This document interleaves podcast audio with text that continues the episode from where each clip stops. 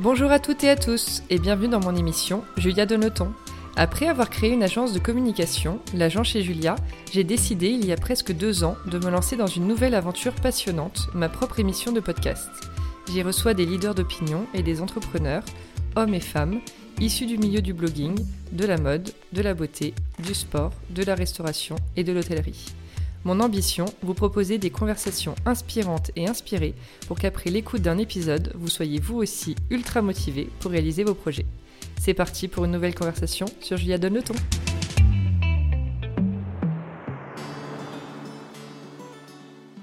Hello à toutes et à tous. Aujourd'hui, nous allons parler créativité, savoir-faire, délicatesse, imaginaire et bien sûr communication et entrepreneuriat. Je suis avec Jessica Muliez, fondatrice de la marque de bijoux Poinçon 22. Bonjour Jessica. Bonjour Julia. Et merci d'être avec nous. Bah, merci à toi de nous recevoir. Alors pour commencer, comme d'habitude, je te demande toujours à mes invités de se présenter en quelques mots. Est-ce que tu peux nous dire un peu d'où tu viens, ce que tu fais? Alors donc euh, j'ai 33 ans, je viens de Lille à la base.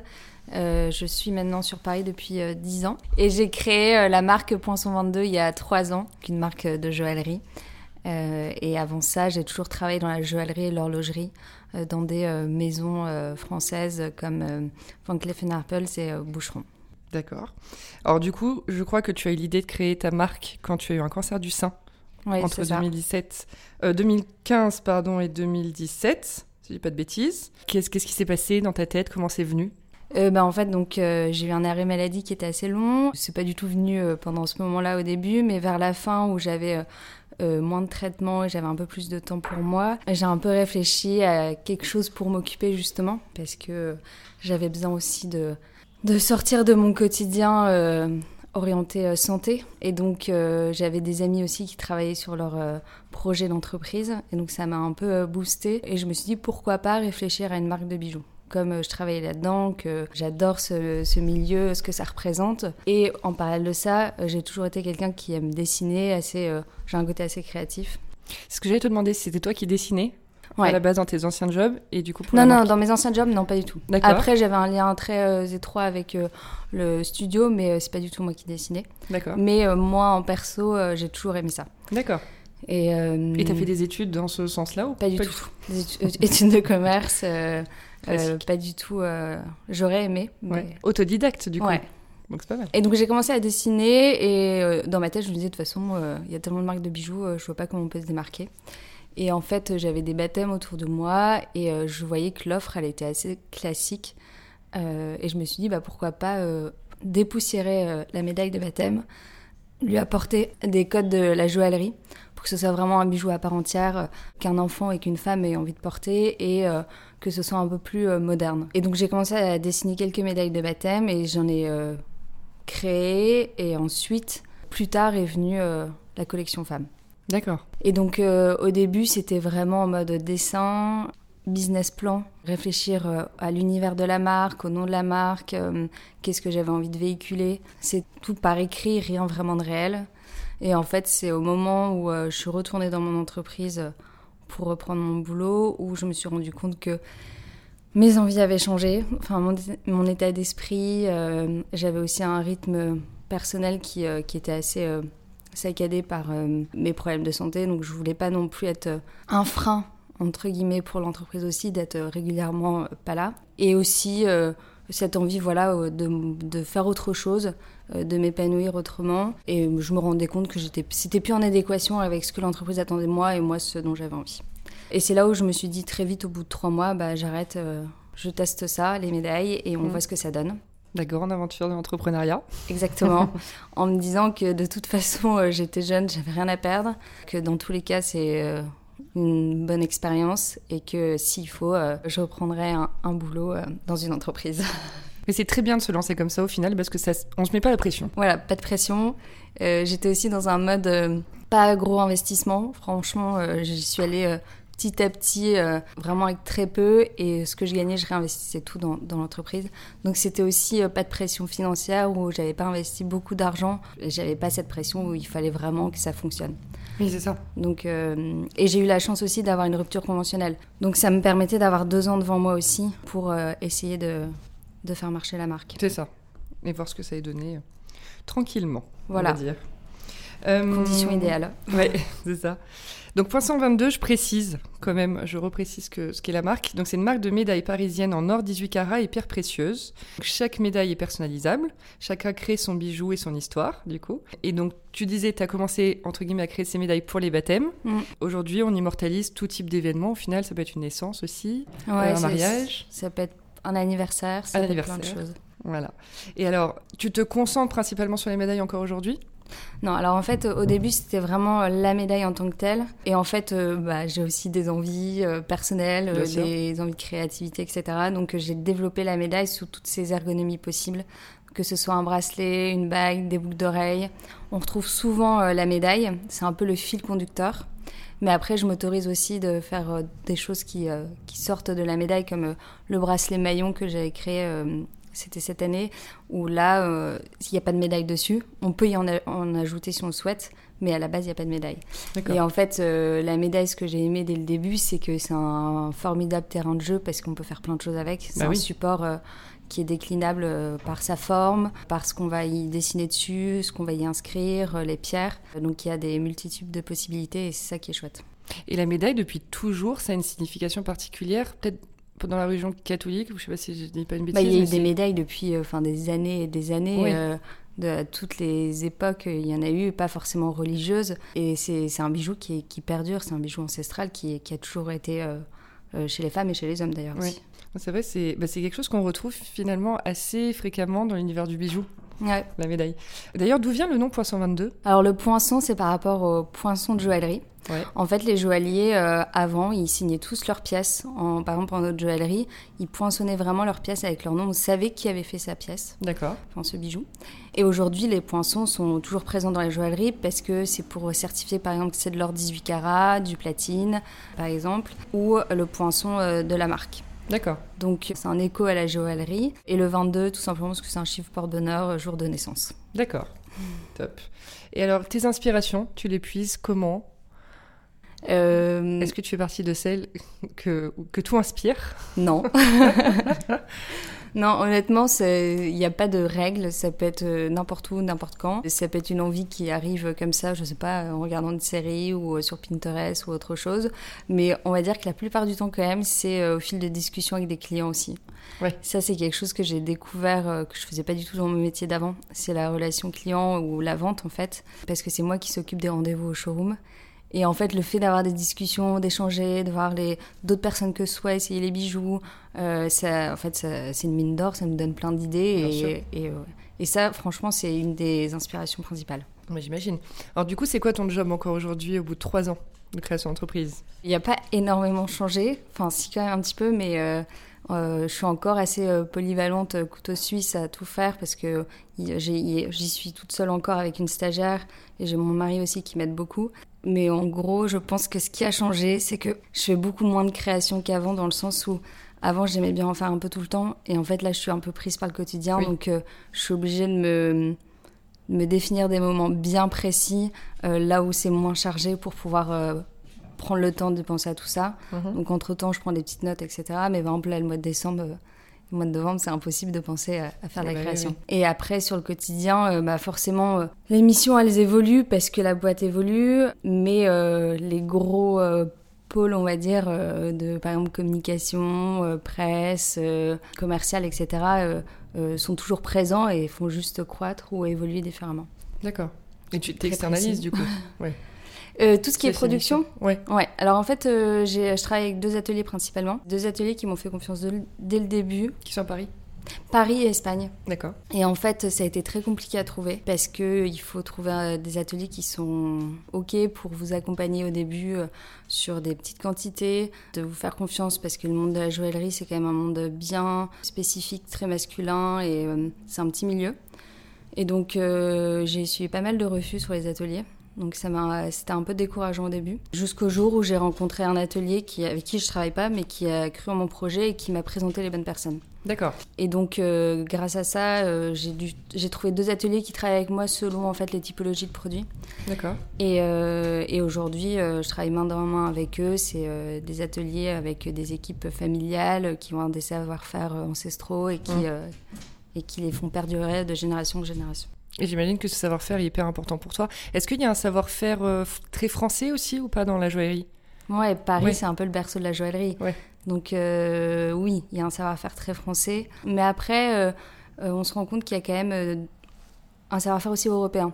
Oui. C'est-à-dire que même dans mes précédents boulots, on travaillait beaucoup avec exemple la Suisse, l'Allemagne, l'Italie, qui ont tous un peu des spécificités et des savoir-faire bons et, et, très, ils sont très spécialisés. Mais de la base, c'est c'est Paris. Paris. Ouais. C'est vrai que quand on pense Paris, on pense Place Vendôme, on Place pense Vendôme, à toutes ces marques françaises ouais. Exactement. hyper connues. Rue de la Paix.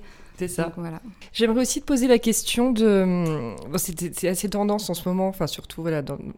depuis, depuis quelques années, on va dire, on fait des... enfin, par rapport à l'éthique quand on crée une marque, etc. Ouais. Qu'est-ce que tu penses du côté or recyclé, diamant de laboratoire? Est-ce que tu as un, un positionnement là-dessus? Euh, Écoute, euh, moi j'ai un positionnement qui... Euh qui est peut-être un peu à l'ancienne parce que je viens de maison de joaillerie, euh, même s'il y en a certaines qui s'ouvrent à ça aujourd'hui. Les diamants de synthèse, c'est quelque chose de très bien et je pense que c'est euh, une offre parallèle au marché. Mais euh, ça n'enlève pas euh, la beauté et la rareté des pierres comme le diamant. Et moi, je suis, ouais, comme je dis, je suis peut-être un peu à l'ancienne, mais je suis encore pro, on va dire, diamants, ouais. les vrais, et moins pour les diamants synthétiques. Mais je trouve qu'ils ont leur place et c'est une offre parallèle. Mais euh, aujourd'hui, euh, j'ai pas l'envie et je suis pas prête, euh, convaincue que les diamants de synthèse doivent forcément faire partie de la collection Poinçon 22. D'accord. Bah, en fait, il y a toute la beauté des pierres, d'où elles viennent, leur histoire, qui me passionne depuis le début, depuis que je travaille là-dedans. Et en fait, le diamant de synthèse enlève toute cette âme qui est autour des pierres, en fait. Oui. On n'est plus, euh, on n'est plus sur une histoire, sur euh, voilà, j'ai trouvé euh, par exemple ce saphir de Humba dans une collection en Afrique, nanana, mm. tout ça disparaît. Et ouais. ça, je trouve que c'est quand même la beauté aussi des pierres et qui fait l'histoire des bijoux. Bien sûr, parce qu'on est d'accord que du coup, oui, les pierres. Est-ce que les pierres que tu utilises sont réutilisées ou réutilisables? Non, alors en fait, il peut y en avoir. En fait, les ateliers avec qui je travaille sont, font partie du Responsible Council Joey.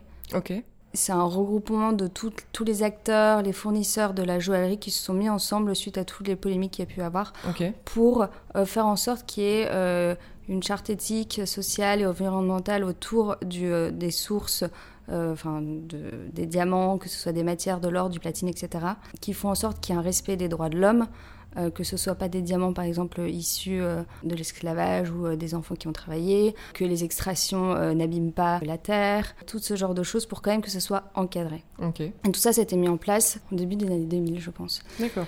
Dis peut-être une bêtise, mais je pense que c'est ça. Et aujourd'hui, c'est des ateliers avec lesquels je travaille, et donc c'est vraiment important pour moi qu'ils en, qu en fassent partie. Et tout ça pour dire que les diamants proviennent de ces sources-là euh, bien contrôlées, qui donc sont on va dire des diamants neufs, mmh. mais euh, je peux aussi travailler avec euh, des clients qui ramènent par exemple des pierres ou des bijoux mmh. qui appartiennent à leur famille par exemple et qui ont envie de les remonter. Ok. Donc euh, c'est deux process différents et c'est aussi sur des produits différents, c'est-à-dire que je ne vais Oui. pas le faire pour des collections, pour une collection, pour la collection en gamme, pardon, Mhm. mais euh, par exemple pour faire euh, un bijou sur mesure. D'accord. Ah, donc il faut aussi des, des créations sur mesure. Exactement. Canon. Ouais. Je voulais aussi te parler un petit peu de la communication autour de ta marque. C'est un peu le sujet du podcast. Est-ce que c'était important pour toi dès le début de communiquer correctement parce que c'était une manière d'être tout de suite visible? Par exemple, le compte Instagram, le site internet, la newsletter, voilà, comment tu as appréhendé les choses? Bah justement, quand j'avais travaillé sur, euh, sur la marque pendant mon arrêt maladie, je, je m'étais dit. euh, Enfin, j'avais pas mal travaillé sur l'univers et la communication, euh, vers quoi j'avais envie d'aller. Et euh, bon, après, euh, quand, quand on est devant le fait accompli, ça change, bien sûr. Mhm. Mais depuis le début, oui, la communication, ça a été très important. Instagram, c'est une vitrine formidable pour toutes les jeunes marques euh, qui n'ont pas pignon sur rue, qui n'ont pas de boutique, parce que moi, c'est que du online ou, ou via le showroom. Et aujourd'hui, c'est indispensable. Ça a toujours été par contre euh, un moyen de communication qui est, qui est assez complexe à gérer parce que euh, on attend souvent que aussi euh, la créatrice ou le créateur se mette en avant Mhm. et c'est pas quelque chose qui est forcément facile parce qu'on n'a pas forcément envie de partager sa vie euh, perso et mélanger avec la vie pro Euh, mais euh, c'est quelque chose qui euh, on sent est important et, et les gens en demandent Oui, Donc- pour incarner, pour un peu ouais, se pour incarner la marque, etc. Donc ça, c'est quelque chose que j'essaye de le faire, de faire depuis le début, mais je le sais que je le fais pas énormément, mais qui, euh, je pense, est primordial pour euh, pour tout univers de marque, Mm. pour que les gens comprennent euh, d'où, enfin, de où partent les créations. Et après, sur la communication en tant que telle, depuis le début, oui, bah, j'essaye de faire, comme toute jeune marque, de, d'avoir des, euh, des, interviews, euh, d'être euh, très axé plutôt sur le online ou sur podcast parce que finalement comme c'est un site internet c'est aussi plus intéressant et parce que les gens vont directement après mm, mm. dessus. Au début tout ce qui était presse je le faisais moi-même ce qui n'était pas facile parce qu'en fait déjà c'est un métier que je connaissais pas. Oui. Donc voilà et aussi à part entière en plus. Ouais, à part entière. et c'est très compliqué de se vendre enfin ah de bah vendre sa marque. C'est euh, voilà, même en tout, euh, tout autre moyen de communication, c'est quelque chose de mhm. compliqué, euh, pas facile à faire. Et donc dès que j'ai pu, c'est quelque chose que j'ai voulu déléguer et, remettre au monde professionnel parce que c'est vraiment un métier à part entière et ça permet aussi de faire les choses mieux, je pense, de, de mettre en avant la marque différemment plutôt que de son propre point de vue et prisme. Euh. Puis c'est dur de prendre du recul sur soi-même en plus. Ouais, exactement. Et après, sur euh, la communication, souvent aussi, euh, j'ai essayé de faire des collaborations. C'était vraiment des petits projets qui venaient comme ça au fur et à mesure et qui ont permis aussi à la marque, avec des effets boule de neige, que ce soit des collaborations, des, des jeux concours, des influenceurs qui parlent de, de vous, avec qui vous avez fait une rencontre et qui vont parler de vous, etc. Donc voilà. D'ailleurs, qu'est-ce que tu penses de, de l'influence, des influenceurs, des Instagrammeurs? Est-ce que tu as déjà travaillé avec eux? Est-ce que tu as aimé? Oui, alors euh, oui, je travaille avec eux depuis le début. Après, c'est vrai que c'est euh, c'est compliqué parce que quand on est une jeune marque avec des produits euh, qui sont assez chers, oui. on ne peut pas se permettre d'arroser plein d'influenceurs. donc c'est assez limité. depuis le début, je, je, le fais assez peu. Mhm. Là, je commence un peu plus à le faire, mais de manière assez, on va dire, raisonnée. C'est-à-dire que j'essaye de le faire vraiment avec certaines personnes qui ont une communauté aussi à qui euh, le produit euh, peut plaire et qui, je sais aussi, vont porter le bijou. En fait, depuis le début, euh, il y a quelque chose qui me dérange aussi avec les giftings, c'est que juste faire une photo puis après ranger le bijou dans son tiroir et puis jamais le porter. Évidemment. Moi, ça me dérange. ça me dérange parce que c'est des produits que j'aime, que j'ai aimé faire et que euh, en fait, euh, je suis trop contente si je sais que la personne va le porter, elle va l'apprécier, et, voilà. Et ça, c'est ce que ce qui est très important pour moi, et c'est pour ça que j'en fais assez peu. On réfléchit bien quand on le fait, et, et après, moi, je suis trop contente de les voir euh, continuer à les porter un an après. et ça, c'est vraiment une satisfaction. Donc c'est un peu c'est un peu compliqué parce que c'est assez différent d'une autre marque, comme on disait tout à l'heure, une marque de shampoing par exemple, où on peut en offrir plein. Bien sûr, bien sûr. Et en plus de ça, je suis une jeune marque, donc on n'a pas non plus un budget. Illimité euh, sur ça. Mais après, à chaque fois que je l'ai fait, euh, la plupart du temps, ça s'est bien passé. Ça permet aussi d'avoir un retour autre que ses clients. Donc, c'est une nouvelle communauté. et donc, c'est aussi très enrichissant pour nous. Et puis, ça permet aussi de faire connaître la marque, de communiquer sur elle avec aussi des personnes qui vont porter le bijou qui sont différentes de nos photos. Oui. Donc ça les met en avant, les met en valeur d'une autre façon. C'est ça. Mais c'est vrai que l'influence, au début, en tout cas, c'est beaucoup de test and learn. On est obligé d'essayer de contacter tel ou tel profil, de voir voilà, comment elle appréhende le produit, comment elle communique, si elle joue le jeu, si elle joue moins le jeu. C'est assez euh, complexe. Mais moi, je, je, fais aussi assez attention parce que j'ai quand même eu des expériences où, où les personnes n'ont pas forcément joué le jeu. Bah oui. Et donc. Euh, il y en a toujours finalement. il y en aura toujours, ça c'est sûr. C'est ça. C'est un peu le euh, risque, mais même si on essaie de faire toujours au mieux, enfin voilà on se comprend avec Victoire qui est aussi là. Mais c'est notre job, hein, de toute façon, de bien les identifier, de bien faire en sorte qu'elles jouent le jeu, qu'elles fassent correctement leur travail. Mais, euh, mais on n'est jamais à l'abri parce que ça reste de l'humain. Et voilà, c'est compliqué de gérer l'humain. et en fait, il faut vraiment s'assurer que, que la personne qui, euh, qui souhaite aussi euh, travailler avec nous sur ce produit, bah, elle apprécie la marque, qu'elle a, qu'elle a aussi envie d'en parler et que ce soit pas comme je disais, uniquement une photo et, voilà, basta, je range le bijou, euh, mm. mon boulot est fait. Tu nous parlais des collaborations que tu as réalisées, donc il y a notamment Laure de Sagazan et Balzac. Euh, raconte-nous comment ça s'est fait. Comment tu les as euh, bah, Balzac, c'était la première collaboration. C'était Chrysoline, la créatrice, qui m'avait contactée, que je connaissais un peu et qui m'avait gentiment proposé de faire une collaboration. C'était un bracelet cordon avec une médaille en forme de cœur avec écrit toujours dessus par rapport euh, à l'amour. Je pense qu'on l'avait lancé au moment de la fête des mères. donc c'était euh, une première pour moi, euh, donc c'était super parce que bah forcément ça, joue aussi pour se faire connaître. C'était bien pour moi d'apprendre aussi à, voir comment fonctionne une collaboration. Euh, on avait fait un petit événement, donc euh, moi, ça me permettait aussi de présenter mes bijoux à d'autres personnes que mes clientes. Et c'était un petit peu aussi un challenge pour moi parce qu'on n'était pas sur une même gamme de prix. que mes bijoux. Donc il, mhm. il, fallait aussi trouver un produit qui soit adapté à leur panier moyen, on va dire. Mhm. Et après, celle de l'or, c'était donc dans le cadre d'essayer de créer des bijoux que les mariés peuvent porter pour habiller euh, leur tenue. D'accord. Et on est parti aussi bah, autour de l'amour mhm. avec euh, une collection euh, cœur sacré. Et là, on a, on a fait deux, deux parties dans la collection, une tout or et une avec du cristal de roche. C'est une collaboration aussi qui était un challenge parce que travailler le cristal de roche, ça n'a pas été facile. C'est une matière qui est particulière, on voulait la graver. C'est très compliqué à graver. Mais après, c'était une collaboration très chouette qui d'ailleurs perdure encore pour quelques temps. Et c'est marrant parce que euh, c'est euh, peut-être des maris qui vont les porter, mais après qui vont euh, vouloir revenir pour s'acheter un bijou pour la naissance de leur premier enfant. oui. ça, crée un lien en fait dès le début avec pour un événement heureux dans leur vie et après les personnes vont avoir tendance à vouloir revenir pour mm. en fait marquer chaque moment heureux, célébration à travers des bijoux. Oui, c'est top. Et on a cette petite collection point 122. C'est ça. Voilà. et puis c'était un univers qui qui, qui se mariait bien avec euh, Poinçon 22. Assez euh, doux euh, dans la délicatesse, le savoir-faire. Ah, complètement. Donc c'était c'était un peu une évidence. Mm. Ouais, super. Alors, tu es donc chef d'entreprise depuis 2017. Qu'est-ce que tu préfères dans ton statut? De chef d'entreprise? Ouais. En fait, au début, ce que j'avais envie, c'était vraiment sortir de mon petit cocoon. Mon travail de marketing, j'étais chef de produit, où je connaissais tout par cœur. Ça faisait 5 ans que je bossais là-bas. voilà. Vu et revu. Voilà, j'avais vraiment envie d'un nouveau challenge et donc euh, ce, qui, ce qui me plaisait c'était euh, d'être un couteau suisse et de tout découvrir, que ce soit la compta, euh, la logistique, la presse, la com, même la vente avec le showroom. Et j'avais vraiment cette envie de, de vraiment sortir de mon confort professionnel, on va dire, et de me challenger et de voir aussi si peut-être d'autres choses me plaisaient davantage.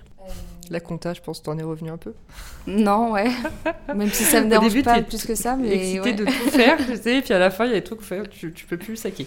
non, mais après, j'ai bien identifié les choses où j'étais pas à l'aise. Et aujourd'hui, euh, ce que je préfère le plus, je pense que c'est les rendez-vous au showroom. Vraiment, le contact client, j'adore.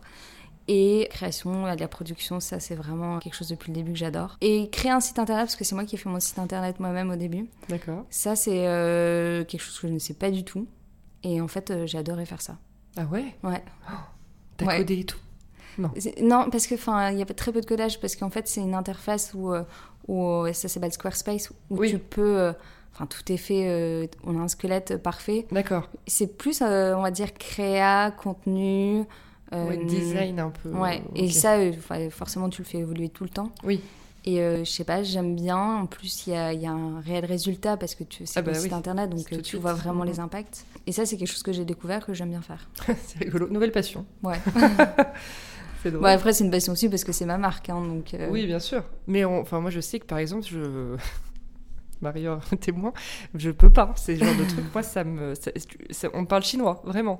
Et puis, vu que du coup, j'ai. Bon, peut-être, c'est vrai que si je me forçais à me mettre dedans, il y aurait un moment donné où je me dis ah bon j'ai compris donc du coup quand on comprend on aime bien ouais. C'est le fait de pas du tout comprendre je pense quand tu comprends et que tu vois les impacts. C'est ça. Mm. et c'est vrai quand c'est quand c'est pour soi c'est encore mieux. Et du coup qu'est-ce que tu aimes le moins? Ce que j'aime le moins je crois que c'est euh, forcément euh, la logistique les transports euh, tout ces enfin le transport aujourd'hui c'est le nerf de la guerre. C'est pas facile. Ça c'est quelque chose que je déteste. Pas parce que c'est faire des cartons ou autre hein, c'est juste le stress de la livraison satisfaire les clients, clients la presse, c'est quelque chose que j'aimais pas faire, donc c'est pour ça que justement je l'ai délégué à Gazette RP.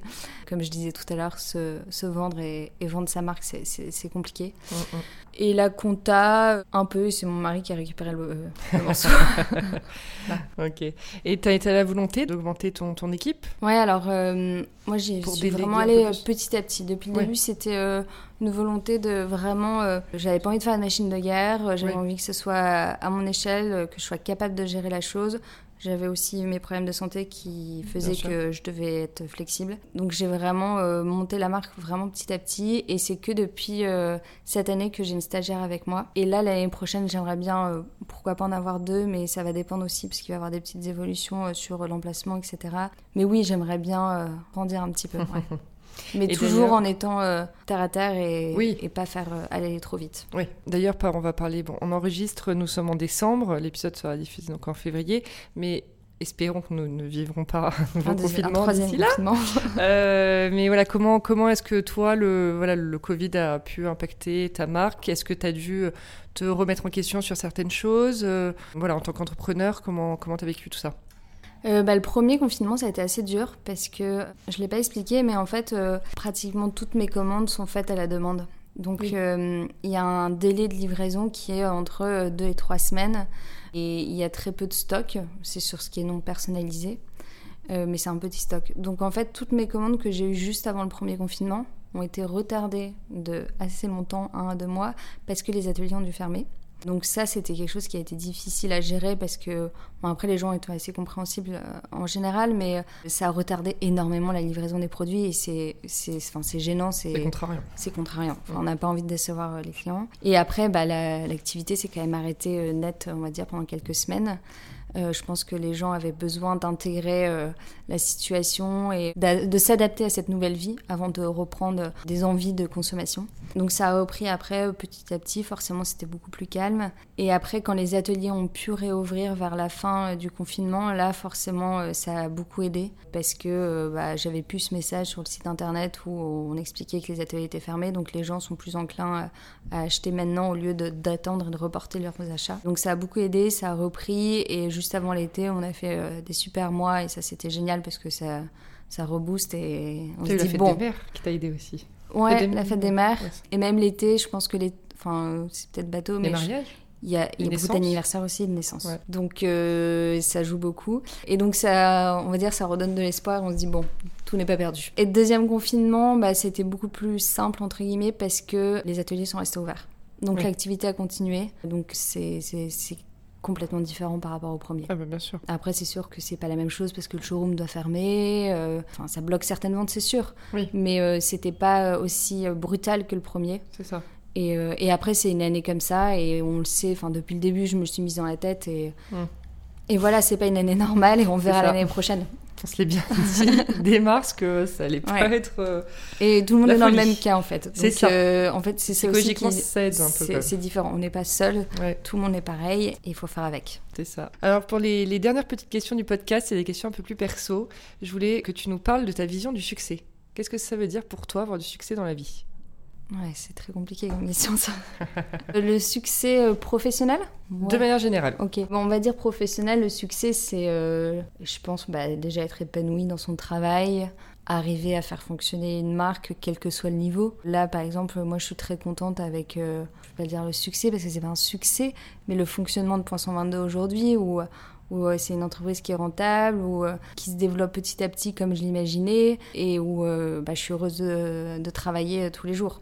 ça peut déjà être ça un succès, hein, ouais. pour toi. Tu vois voilà. Ça fait vraiment fonction, je trouve, de la vision de chacun et de ce que tu voulais en faire.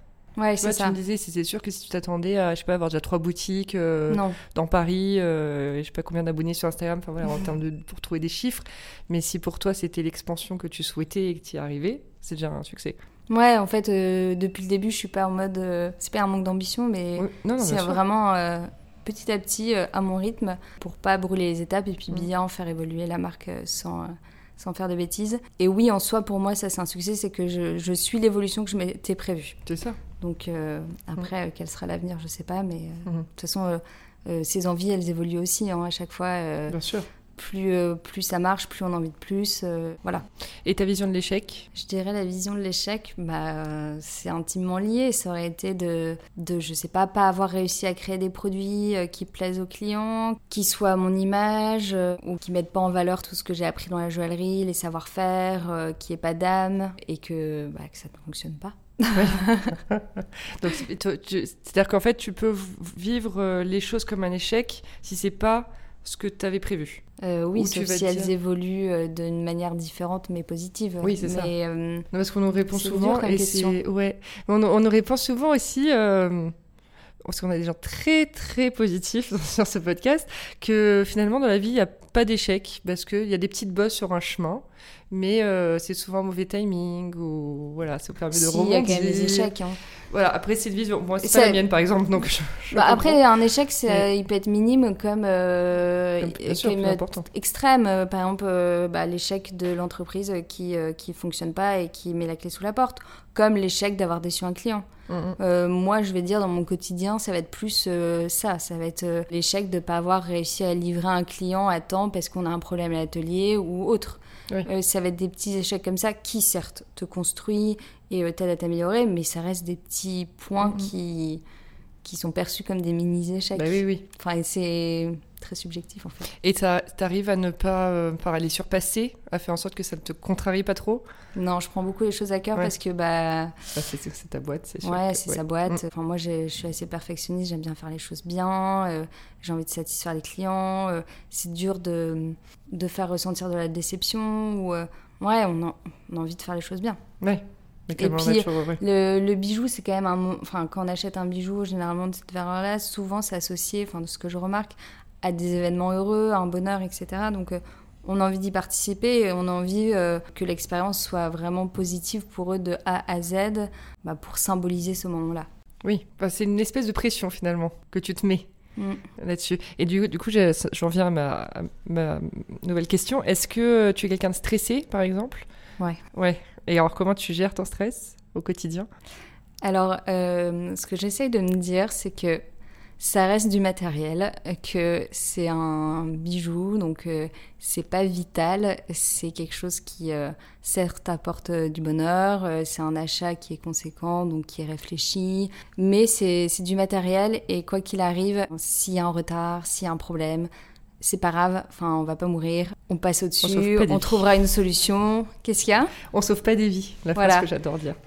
Euh, on trouvera une solution. C'est pas la meilleure solution, mais on trouvera une solution. Mm. Donc c'est ce que j'essaie de me dire. C'est pas grave, c'est matériel. Certes, il y a un manquement ou quelque chose. Mm. On trouve une solution, la mieux qui soit, mais euh, faut avancer avec et, et voilà. Bah quoi. oui, oui.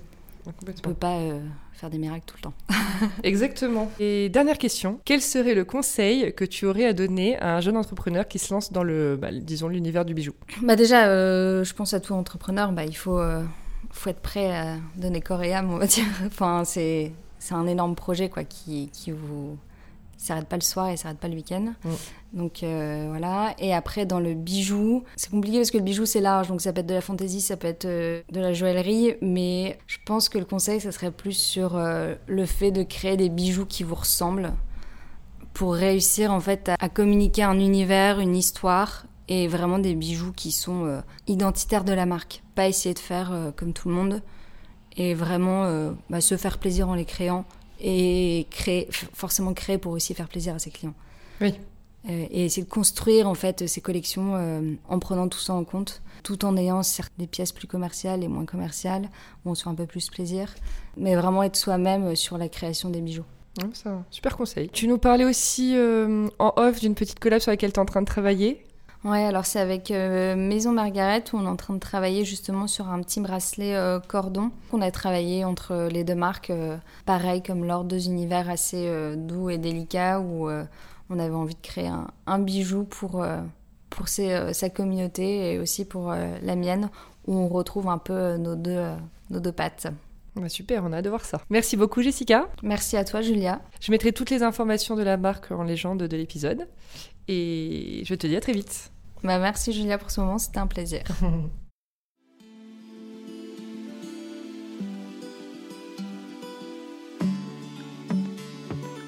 Merci d'avoir écouté l'épisode d'aujourd'hui. N'hésitez pas à me laisser vos commentaires, avis et notes sur les plateformes de diffusion et sur mon compte Instagram, l'agent chez Julia. Je suis toujours ravie de vous lire.